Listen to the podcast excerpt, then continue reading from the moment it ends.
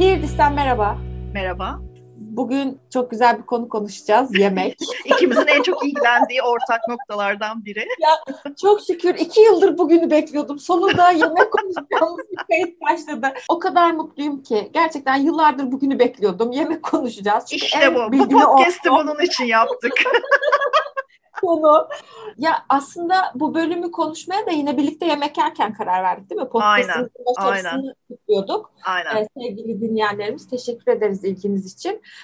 Siz herkese buradan dinleyen herkese de selam göndermiş olalım Elif'le. Gönderelim. Bizim neyimiz eksik? Bütün influencerlar gönderiyor. Ben de gönderiyorum. Beni sizler var ettiniz. Alkışlarla yaşıyorum. Böyle bir şey oldu. Aslında onu anlatacağım da konuyu söyleyeyim önce. İstanbul'da yani aslında bu kadar dünya kenti dediğimiz bir yerde neden dünya mutfaklarıyla ilgili olumsuz deneyimler yaşıyoruz? Yani işte şöyle de bir şey yedim, harikaydı gibi bir anı anlatamadık birbirimize. Aynen. Sonra da üstünde şöyle bir şey oldu. Bir tatlı sipariş ettik. Hadi dedik hazır kutlama, kalori hesabı yapmayalım. İşte en ikimize uygun olanı seçtik ve elmalı crumble. Çünkü hani ne kadar hayal kırıklığı yaşayabilirsin ki, güzel erimiş bir meyve, üstüne de dondurma, hani bir şeyi yok. Fakat bizim önümüze bir şey geldi. Bir şey diyorum çünkü elmalı crumble değildi. Değildi. Elif'le yedik ve dedim ki Elif yani ne diyorsun? O da dedi ki yani hani elmalı crumble değil ama tadı güzel. Ben de dedim ki yani hani İstanbul'daki genel problem zaten bu. Yani hani değil ama tadı güzel, yine şanslı olduğumuz bir gündü. Yani genelde tadı da güzel olmuyor. Doğru. Acaba biraz bunu konuşsak mı? Arkadaşlar bugünkü konumuz bu. Evet. Neden orijinal, otantik bir mutfağıyla ilgili güzel bir deneyim yaşayamıyoruz İstanbul'da? Evet. Yani bu noktada İstanbul'da yaşayamıyorsak Türkiye'de de yaşayamıyoruz diye varsayarak tabii ki yola çıkıyoruz ama Türkiye'de de zor. Dünyada da zor. İyi örneklerini bulmak zor gerçekten ama İstanbul'da imkansıza yakın. Biz en azından rastlamadık. Bu noktada sence şeyi ayırmalı mıyız? Yani dünya mutfağıyla etnik mutfak aslında farklı ve bu yüzden mi olmuyor? Şimdi madem öyle hadi konuya girelim. Bu konudaki örneklerimiz şunlardı. Elif anlatmadı hikayeyi, anlatır belki şimdi. Taco arayışıyla başladı konu. Onu anlat istersen önce. Tamam. Biz de tabii kültürümüzde olan yemekleri seviyoruz, ediyoruz. Ondan sonra çok yöresel mutfaklarımız da var vesaire ama yemek yemeyi seven insanlar bilir. Yani ne kadar farklı tatlar alırsan hayatta aslında hem damak zevkin de o kadar gelişiyor. Hem kültürlerle de o kadar yakından tanışmış oluyorsun. Çünkü bence kültür aktarımı için yemeklere bakmak çok güzel bir başlangıç noktası. Yani çok güzel hikayeler anlatıyorlar. O yüzden bence dünya mutfağı aslında çok önemli bir şey konusu, kültür alt başlığı. Neyse, neden canımın taco istediğine dair çok mantıklı bir açıklama yaptım bence yani. Çünkü dünya insanıyım, çünkü neden olmasın? Ya canınızın taco istemesi için Meksika'da yaşamış olmanız gerekmiyor. İstanbul'da da canınız çekebilir. Ve böyle bir şey oluşunca bir yemeğe çıkacaktık. Şöyle bir soru geldi. Herkese gelmiştir. Yani ne yemek istersin? Ondan sonra ben dedim ki aslında Meksika mutfağı güzel olabilir. Karşımdaki kişi de dedi ki o zaman dedi sana çok güzel bir yer önereceğim. Burada güzel takolar yiyebiliriz. Aa dedim harika. Yeri nerede? İşte Galatasaray Lisesi'nin hemen arkasında. Onun da ilk defa gittiği bir mekanmış. İsmini söyleyelim mi? Olumsuz bir deneyim olduğu için söylemeyelim. Hadi söylemeyelim. Ondan sonra işte çıktım falan. Dedim ki gerçekten burası harika bir yermiş. Çünkü karşında deli gibi bir boğaz manzarası. Bu da bahsedeceğimiz konulardan birisi. Yani hani bir noktadan sonra iyi bir yemek alamayınca güzel bir İstanbul manzarası alıyorsun. Verdiğin para karşılığında çünkü. Ondan sonra bir baktım çok güzel boğaz karşımda. İşte şey karşımda, Topkapı Sarayı karşımda geniş bir şekilde görüyorum falan. Ve çok yoğun bir gündü. Ondan sonra ve akşam üstü olmuş artık dedim ki çok güzel margaritayı yudumlarken gerçekten İstanbul'a bakıyorum ve hayat güzel.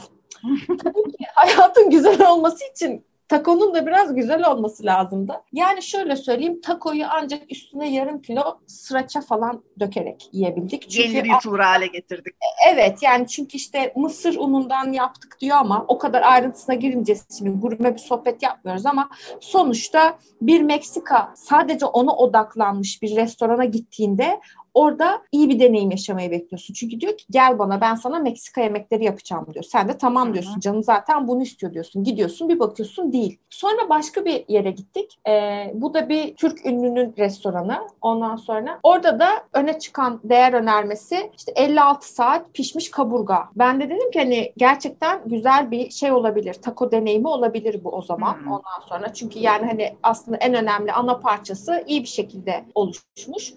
Avokado şudur budur falan. Neyse önümüze bir şey geldi. Bir de bu arada bunlar küçük porsiyonlu, küçük adetli ve yüksek ücretli olan ürünler. Türkiye'de aslında bir noktada çok yaygınlaşmamasının sebebi de bam da öyle mesela uzak doğu yemeği. Fiyat performans. İki lokma. Aynen karşılaştırması. Ondan sonra baktık yok orada da aynı şeyi yaşıyoruz. Üstelik daha kötü bir şey var. Marketlerde hepimizin ulaşabileceği o şekerli, bol, beyaz buğday unundan yapılan lavaşlara yapmışlar. Şimdi mesela diyorsun ki hani bu hayal kırıklığını unutmak için biraz ızgara ananas yiyeyim de ağzımın tadı yerine gelsin. Ananas yiyorsun, ananas değil.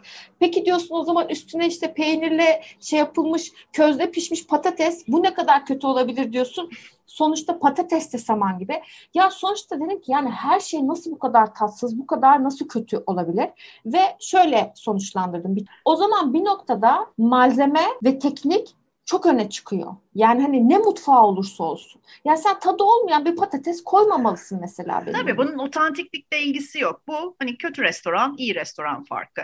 Çünkü şöyle şeylerden de bahsedebiliriz. İşte crumble örneğindeki gibi lezzetli. Ama crumble değil. Yani mesela lezzetli ama taco değil. Lezzetli ama iyi bir nacho değil. Şimdi bu ayrı bir tartışma konusu. Çünkü üzerine yorum katmış, Türkleştirilmiş, bizim tarafımızdan daha çok sevileceğini düşündüğü malzemeler eklemiş ya da bazı malzemeleri çıkarmış gibi.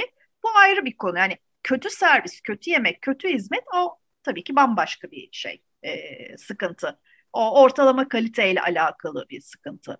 Ama mesela sen elmalı turta desen ya da elmalı tart desen bizim önümüze gelen şeyi daha gerçekten mantıklı olur ve hani elmalı turta da tercih edilecek bir şey değil. Yani gittiğimiz restoranın seviyesini daha başka bir boyuta tabii. Değil yani. Crumble deyince hani sevenler arayanlar bileceklerdir. Üzerindeki hamurdaki tereyağı eriyip aktive olsun diye çok hızlı bir şekilde üstten ısıtmalı bir fırına girmesi lazım. Şimdi bunun olmadığı şeye crumble demek gerçekten de yani false advertising, yanlış reklam. Yani bana crumble sattın sen bu crumble. Neyse o gün keyfimiz yerindeydi, uzatmadık ama. Ama gittiğimiz, bunu yediğimiz yer de birçok aslında değil mi? Bizim sektörümüzden insanın gittiği ve hani onun crumble olmadığını bilen insanların gittiği bir yer yani. Bu konuda çok emin değilim. Pek çok insan bu konuda çok göründüğü kadar ilgili ve bilgili değil gerçekten de. Aynen öyle. Şimdi ben yani gurme değilim. Bir Vedat Milör olma iddiam asla yok. Ama yemek yemeyi seven, yemek yapmayı seven, yemekle ilgili okumayı, araştırmayı seven, destinasyonlarını yemeğe göre seçen ya da gittiği yerde ne yiyeceğini önceden planlayan, bu işe kıymet veren bir insanım. Onun için şuna karar verdim yıllar önce. İstanbul'da, Türkiye'de otantik mutfak peşine düşmekten vazgeçtim. Yani Meksika mutfağı, Hint de hiç yapılamayan bir şey gerçekten. İyi bir örneğini yemedim Türkiye'de. Hint mutfağı, Meksika mutfağı, Japon, Çin yani bir versiyonu, iyi örnekleri var nispeten ama bu tür şeylerin, farklı arayışların artık peşinde koşmuyorum. Yani eski günlerde daha sık, şimdi çok daha seyrek. Yurt dışına gidebildiğim zaman bir gün örneklerini yemeye, tüketmeye çalışıyorum. Çünkü tekrar söylüyorum hani kötü yemek, kötü servis, kötü restoran, onları ayırdım. Yani belli bir lezzet kalitesi yakalamış ama doğru lezzeti yakalayamamış yerlerden bahsediyorum şu anda. Şimdi otantik mutfağı bir yerde üretebilmek için birkaç durumun gerçekleşmesi lazım. Bir, kültür. Taco dediğin şey hangi amaçla, hangi ortamda üretilmiş ve ne şekilde yeniyor? Taco bir kere zaten bir restoranda çatal bıçakla yenmez. Bunu alıp bir restoran kontekstine koyduğun zaman zaten şeyinden, bir içeriğinden bir şeyler fark ediyor. İki, bu kültürün haricinde malzeme. Şimdi gerçek bir Meksika mutfağının malzemesi, gerçek bir Çin mutfağının malzemesi ne yazık ki özellikle de yeni döviz ve gümrük yasalarımızla beraber Türkiye'de bulunabilen şeyler değiller. Bir süre önce yaklaşık örneği Elif'e de anlattığım için burada da söyleyeceğim. Ben şeyi çok seviyorum. Bir chili oil diye bir şey var. Mutfağında, uzak doğu mutfağında. Versiyonları Çin mutfağında da var, Kore'de de var, Tay'da da var. Herkesin kendine göre yorumladığı bir chili oil var. Bunun ana malzemesi de Sichuan pepper diye bir şey. Bu bir çeşit biber, kuru halde tüketiliyor ve hafif limonlu ve böyle dilin üstünü uyuşturacak kadar bir mentole benzeyen bir tadı olan bir malzeme bu. İstanbul'da bulamadım. Sonunda 250 gram ki yani bir baharat için 250 gram çok fazla gerçekten. Böyle spesifik bir baharat için. Ali Baba'dan söylemek zorunda kaldım. 6 ayda falan geldi ama geldi. Şimdi Sichuan pepper yoksa demek ki doğru chili oil da yok. Yani çünkü, çok doğru bir denge değil mi ama? Evet. Yani. Çünkü bunu şeylere de sordum söyle adını. Tanıdık eş dost olan restoranlara da sordum. Hani sizden gerçekten gidip neredeyse kahve fincanıyla bir avuç isteyeceğim yani o kadar. Çok büyük bir miktar peşinde olmadığım için. Şimdi aynı şey taco içinde. Taco iyi doğru taco yapmanın, doğru taco fillingi yapmanın, içi yapmanın, doğru taco yan malzemesi yapmanın malzemeleri ne yazık ki şu anda Türkiye'de yok. Ya bu malzeme olmadan da çok fazla bir yol alınamıyor. Bir de tabii bu kültürde birazcık dayandım. Bunu oluşturan kültürel ortam. Şimdi iyi otantik mutfakları yiyebildiğin yere baktığın zaman işte bir Meksika topluluğu vardır. Bir Çin mahallesi vardır. Bu tür insanlar grup olarak bir araya gelip kendi kültürel mutfaklarının ya da onun yorumlanmış halini tekrar üretirler. Bunlar olmadan da ortaya pek bir otantik mutfak çıkmıyor ne yazık ki. Bizde tabii bir de şeyi de tartışmak lazım. Neden ortalama lezzet kalitesi bu kadar düşük? Neden bir şeyin lezzetlisini, iyisini talep etmiyoruz? Geçen gün evde farklı bir şey yiyelim dedik. Yurt dışında uluslararası da pek çok alanda yeri olan bir zincirimsi marketten diyeyim yiyecek söyledik eve. Gelen şeyin kalitesi inanılmaz kötüydü. Yani headquarterlarına, yastık adamların ciddi başlarına şey gelir. Yani bunu sen New York'ta satamıyorsan, sen Roma'da satamıyorsan Türkiye'de de satamıyor olman lazım. Ama bizim bu konudaki beklentimiz bence hani Türklerin kendi mutfaklarının bize ait mutfağın da bir türlü çok gelişmemesinin sebebi bu ortalama bir şeyin oluşmaması, lezzet skalasının oluşmaması. Yani mesela bu benim şöyle karşıma çıkıyor.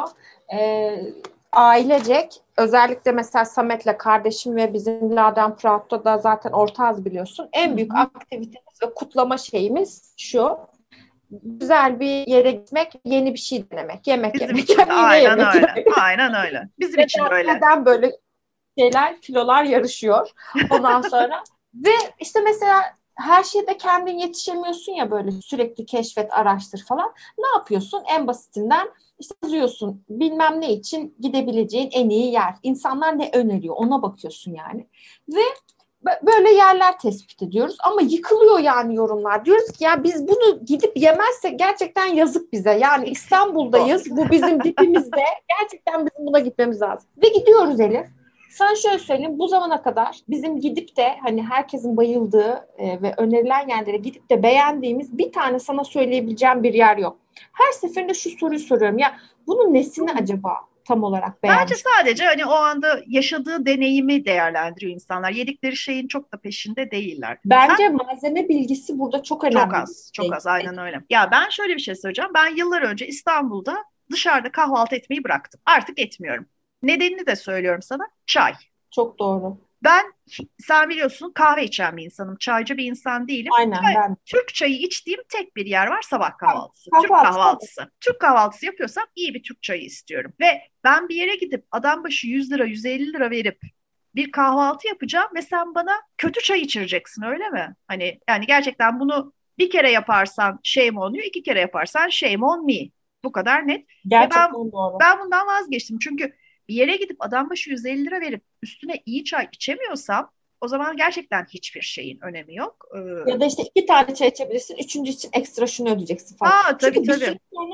Son zamanlarda İstanbul'da şöyle bir çılgınlık da oldu. Türkiye'nin geneline de yayıldı bence bu. Çünkü sadece kahveyle de ilgili bir sunum çılgınlığı yaşanıyor. Yani bakıyorum aynen. Özellikle TikTok'ta vesairede de Türk kahvesi başka bir boyuta gelmiş abi. Aynalı ve yanları böyle tüylü postişli özel tepsiler, yanlarına bir şeyler falan. Yani Türk kahvesi artık sadece bir Türk kahvesi olmaktan çıkmış. Türk kahvaltısı da aynen öyle. Aynen. Bir kere büyük bir israf yani 21. yüzyılda bu kadar büyük israfa hala yaşanıyor olması çok ayıp bir şey. Hadi onu da geçtim. Masada. Aynen.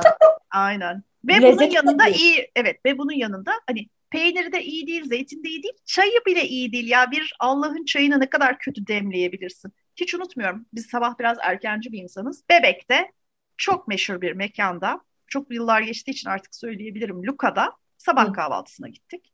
Ve sabah ilk oturan bizdik gerçekten. Hatta bir kahvaltıya çıkmamaya karar verdiğim anlardan biri olabilir o. Sabah ilk oturan bizdik. Bizden başka masa yok. Çünkü o kadar erkenciyiz ki. Gelen çay beklemişti. Nasıl olabilir? Bildiğim böyle? Bayat bence. Bir gün öncenin çayı. Ya o saatte çünkü bayat çay olamaz. Skandal yani. Ve bunu söylediğimiz zaman yo bizce değil falan gibi cevaplar aldık. Bizce değil. Çok bizce iyiymiş. Değil. O zaman size afiyet olsun. Bize kahve verin falan bari dedik.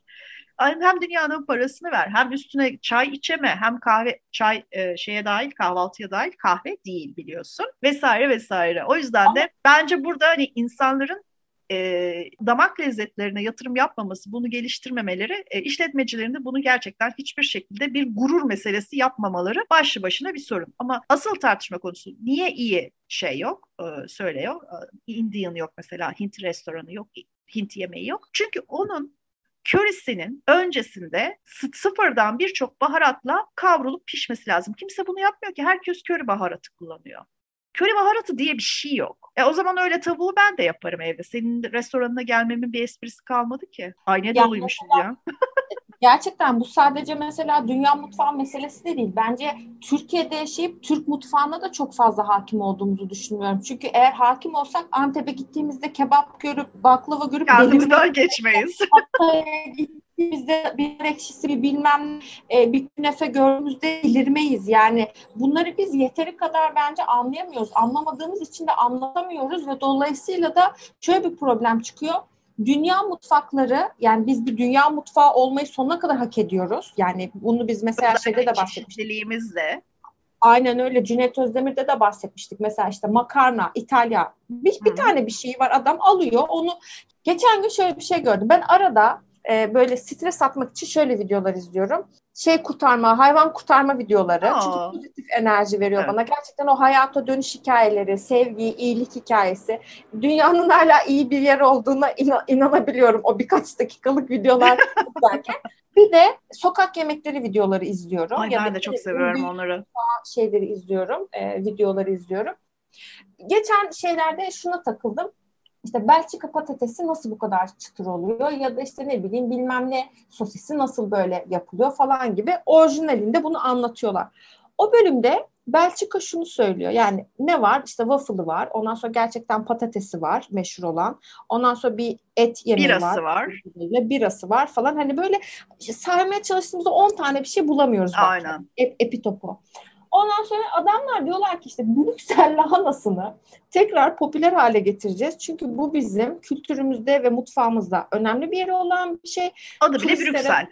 Evet, yani bu ürünü daha çok anlatıp mutfağımızda daha önemli yerler vereceğiz. Ya şimdi düşündüm, dedim ki yani sen bir Brüksel lahanasını hani böyle bir konuma getiriyorsun.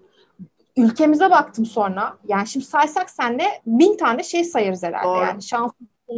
Fındığından, onundan, şunundan, bundan, milyon tane şey var gerçekten de. Bu nasıl olabilir böyle bir şey? Yani biz neden bunları anlatamıyoruz? Neden bunları yaşayamıyoruz? Ben mesela bir anımı anlatayım sana. Bence bizde sıra bunlara gelemiyor Elif'ciğim. Gelemiyor mu? Bu hani şey var ya, first world problems, yani birinci dünya sorunu bunlar. Yani belli bir şeye gelmiş, belli bir rahatlık ve refaha erişmiş olman gerekiyor. Ay dur, bizim bir de Brüksel lahanamız vardı demen lazım değil mi? Ay ne yapsak? Ay bak Brüksel lahanasına benim çok içim acıyor. Yani böyle bir konuşma olabilir mi şu anda Türkiye'de? Uğraştığımız şeylere bak Allah aşkına gündemdeki. Hani bu noktaya elimizdeki değerleri bir yere getiremedik ki kenardaki köşedekilere sıra gelsin.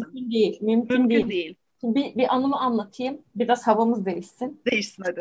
Şimdi gerçekten birkaç yıl önce reklamcılığı bıraktığımda klasik dünyayı gezme hikayesi var ya, ne yaptım? Aha. Ya dünyayı geziyorsun zaten ya da Bodrum'a yerleşip restoran açıyorsun. 2 seçeneğim var reklamcılığı bıraktığımda. Ben gezmeyi tercih ettim. Tayland'da işte küçücük bir çantayla gittim yani şeyde. Çok şaşırtıcı. Ben hep öyle gezerim zaten ama anlamıyorum yani o kadar yükler taşımaya şey yapmayı. Fakat orada şöyle bir sorunum oldu. Ekstra 3-4 bavula ihtiyacım oldu. Peki bu nasıl oluştu diyeceksin. Benim bütün gezilerim şöyle. İşte bazen street food varmış, gitmem lazım. İşte street food'a bir giriyorum akşam. Çıkana kadar ya işte sushisinden noodle, ya oranın zaten şeyi, yemekleri inanılmaz. Tabii ki deneyemeyeceğim kadar ekstrem olan şeyler de var. Sakatatlar vesaireler gibi ya da işte ne bileyim başka şeyler gibi. Ondan sonra ama o kadar mutluyum, o kadar mesutum ki böyle eğlence parkına girmiş gibi çıkıyorum. 7'de 8'de girdiğim yerden 11'de 12'de çıkmışım artık. En son o dondurulmuş saç üstünde yapılan dondurma şovla geceyi sonlandırıyorum falan gibi. Ondan sonra ve hep böyle keşif şeyleri. Hatta o bazen street food'a gidebilmek için bir alışveriş merkezinden geçmen gerekiyor. Ve hani ister istemez birkaç mağaza baktım, tamam mı? Ve bütün paramı oradan alabileceğim ipek şallara, flarlara vermek yerine gidip yiyeceklere verdim. Ki yani o flarları almış olsaydım inanılmaz iyi bir moda yatırım yapmış olacaktım. Neyse, beni böylece tanıyabilirsiniz yani bu örnekle. Ondan sonra tam artık gideceğim. En son gün pazara gittim. Bakıyorum Hindistan cevizi yağı inanılmaz bir fiyat. Ondan sonra doğru. İşte ne bileyim oradaki sebzeler, meyveler, hayatımızda hiç görmediğimiz şeyler vesaire. Benim o bavula ihtiyaç olma durumu o. 2-3 tane bavul aldım. Bütün orada bir pazar alışverişi yaptım. Bütün sebzeler, meyveler, green curry'ler, red curry'ler. Çünkü burada yok onlar. Ondan sonra doğru. Bütün bunların hepsini doldurdum. Havalimanına geldim. İşte şeyden geçeceğim. Kontrolden geçeceğim. Diyorlar ki açar mısınız bavulları? Herkes bana bakıyor, tamam. Benim 3 bavul açılmış, işte ejderha meyvesi, bir yerden başka bir şey, bir yeşillikler, şu bu falan sarkıyor. Ondan sonra şeydeki kızın, bankodaki kızın gözleri yerinden çıktı. Ben dedim ki bunlar bizim ülkemizde yok. Olanlar da çok pahalı. Denemek için götürüyorum falan diye. Ondan sonra bu böyle bir geçiş hikayemdi yani. Eve geldim ve işte onları serdiğimde zaten bir oda dolusu bir şey oldu. Ama sonra neyi anlıyorsun işte? Gerçeğini yediğin zaman, orijinalini yediğin zaman o şey oluşuyor sende. O bilinç, o algı oluşuyor. Neden burada yediğin nachos değil ya da neden burada yediğin green curry değil, onu şey yapıyorsun, anlıyorsun. Mesela işte Pera'da uzun yıllar çalıştım o bölgede. Ondan sonra işte ajansımızın olduğu yerde Peratai diye bir yer var mesela. Gidiyorsun Tay mutfağı. Sahibi de diyor ki ya ben her şeyi gerçekten orijinal bir şekilde getirmeye çalışıyorum diyor. Bir noktadan sonra sürdürülebilir değil. Değil, evet. Anladın mı? O yüzden de şunu söylemeye çalışıyorum. Yerine koymaya başlıyorsun. İkame etmeye başlıyorsun. İşte, işte Tayland'daki o işte bird eye şey yok da, acı biber yok da onun yerine işte Türkiye'deki bir çeşit acı biber var diye yavaş yavaş ikame yapmaya başladım. O noktadan sonra artık. Ama öbür türlü de yani oradan aldığı malzemeyle yaptığı yemeği kime satacak? Kaça satacak? Yani geldiğimiz şeyde, piyasa durumunda maalesef konu bu. Türkiye'deki bence bir başka problem de tutarlılık. Bugün işte gidip çok beğendiğin yeri yarın gidip hiç bu ne ya ben mi acaba yani birini gönderip mesela utanmak, ya ben gittiğimde çok iyiydi falan gibi cümleler kurmak zorunda kalmak. Bir de şöyle bir boyutu var. Mesela dünyaca ünlü şefler geliyorlar, burada restoran açıyorlar ve barınamayıp gidiyorlar. Gidiyorlar, aynen öyle. Yani, mesela Zorlu'da bu ilk açıldığında çok örneğini gördük. O zaman bir sürü yabancı şefin restoranı vardı. Jamie Oliver geldi, o da gitmek zorunda. Tabii. Tom Hanks vardı, o da gitti.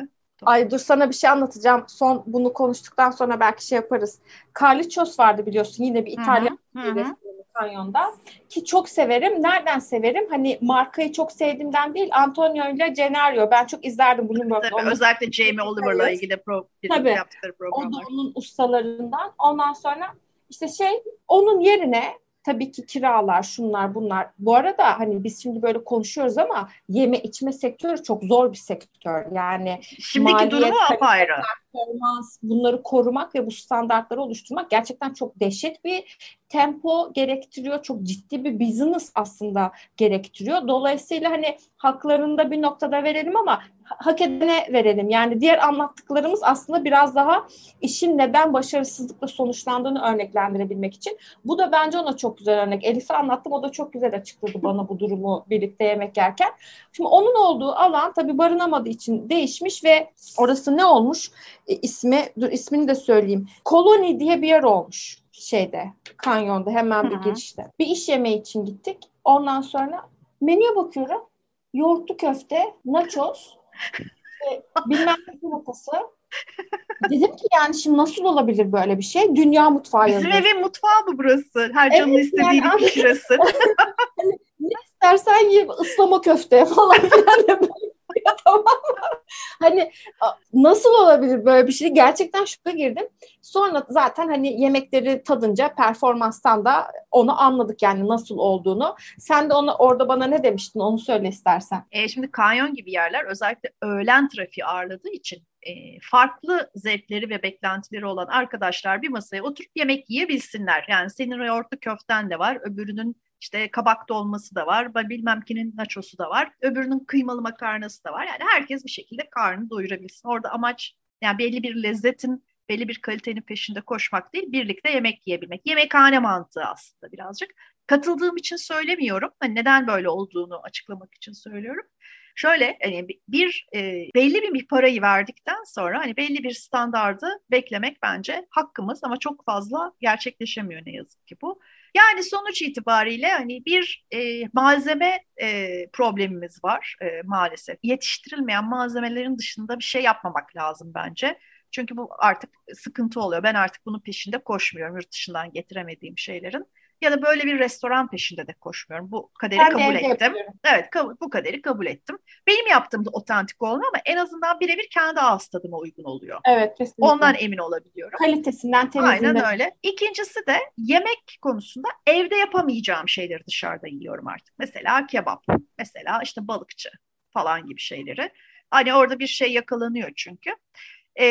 Ve böyle olduğu sürece de özellikle kalite standardı, sürdürülebilir bir kalite standardı olmadığı sürece de sektörün çok büyümesini, çok gelişmesini beklemek çok zor. Bugün bana yurt dışından bir arkadaşım gelse, nerede yemek yiyelim dese, gerçekten söyleyecek 3 yer bulamam şu anda. Bence bu çok sıkıntılı bir konu. Çünkü çok önemli bir konu bu. Hem temsiliyet, hem kültür, hem de işte şehir yaşamı anlamında. Hem de Türk mutfağının, hani Türkiye büyük bir pota çünkü.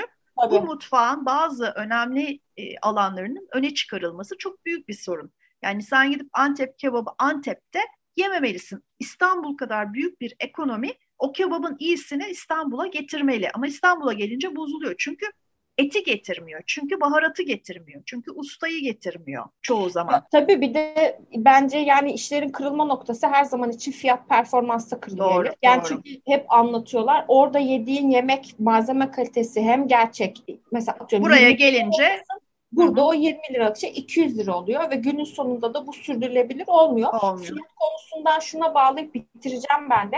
İtalya'da şeyi gördüm, parmesan peyniri ve inanılmaz şoka girdim. Dedim ki fotoğrafını çekip paylaşmalıyım. Doğru, story'inde paylaştım. 900 liralık bir parmesan peyniri. Hemen dünyanın çeşitli yerlerinden. Neydi? Dünyanın en büyük parmesan tekeri miydi kendisi? Ya, hayır tabii ki de değil de. Kilosu 900 lira. Evet ve ya 800 küsür lira bir şeydi ama yani hani sen ona 900 lira 900 de. Tutma dünyanın kendini. Tut 1000 lira bence yani hani yuvarlak kabaca 1000 lira diyebilirsin. Asgari ücret 2300 lira yani öyle düşün. Tabii ki de almadım yani öyle bir şey mümkün değil. Ondan sonra dünyanın çeşitli yerlerindeki izleyenler paylaştılar. İşte atıyorum İtalya'da 19 dolar. İşte Amerika'daki bilmem neredeki İtalya'da. O zaman yani sen niye Türkiye'de bunu böyle bir fiyata satıyorsun? İşin daha garip yanı bunun bir alıcısı var. Doğru. Yani orada tabii parmesan dediğim peyniri kimse gidip koca bir şey dilim almadığı, küçücük aldığı için hani sanki alınabilir bir şey haline geliyor 100 gram alınca ama Türkiye'de maalesef gümrük ve ithalat politikaları çok sıkıntılı. Yani zaten euro olmuş 10 küsür lira. Üzerine bir sürü vergi biniyor. İtalya'nın Zorlu'daki yerinin kirasının da bir yerden ödenmesi lazım. Elektriği var, suyu var falan filan derken. Çalışanların SGK'sı var, işte çocuğun okul taksiti var derken böyle oluyor yani. Vallahi diyorum ki Elif'ciğim yani yediğin yemek aslında sadece bir yemek değil. Yani çok tabii. Daha büyük farklı, bir kültürel daha, deneyim tabii, aslında. Çok daha derin bir konu. Bunun ticaretiyle, ekonomisiyle, altyapısıyla, gittisiyle, geldisiyle beraber biraz bu noktada bakmak lazım. Bu sektörde olan ve mutlu olan kimseyi tanımadım şimdiye kadar öyle söyleyeyim. Uzmanından üreticisine, yiyicisine kadar gerçekten zor bir sektör.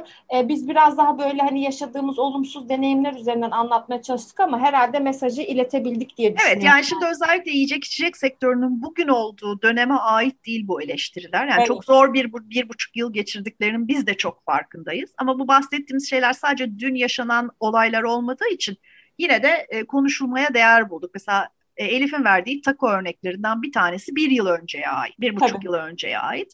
Yani bugün mekanlarını açmakta, mekanlarındaki insanları çalıştırmakta, malzeme almakta, yarın o malzemeleri bitirecek kadar açıp kalıp kalamayacaklarını tahmin etmekte zorluk yaşadıklarının biz de farkındayız. Ama bu gerçekten hepsi çok genel sorunlar. Hepimiz gördük, yaşadık, yedik, içtik. Umarız işini daha çok ciddiye alan restoran sahipleri ve şeflerle, aslında şef restoran sahibi bence en iyi çözüm. Hani kendi yaptığı yemeği sunuyor olmak belli bir kaliteyi beraberinde getirir diye umuyorum. Kesinlikle katılıyorum ve bu konuşmayı bitiremeyeceğimizi düşünüp direkt hoşça kalın diyorum. Çünkü yani konularımız. En sevdiğimiz konu. Belki başka şeylerde ya tarif vermeye falan gidebilir diye şimdi bir an önce bitirelim diye düşündüm. O zaman hoşça kalın.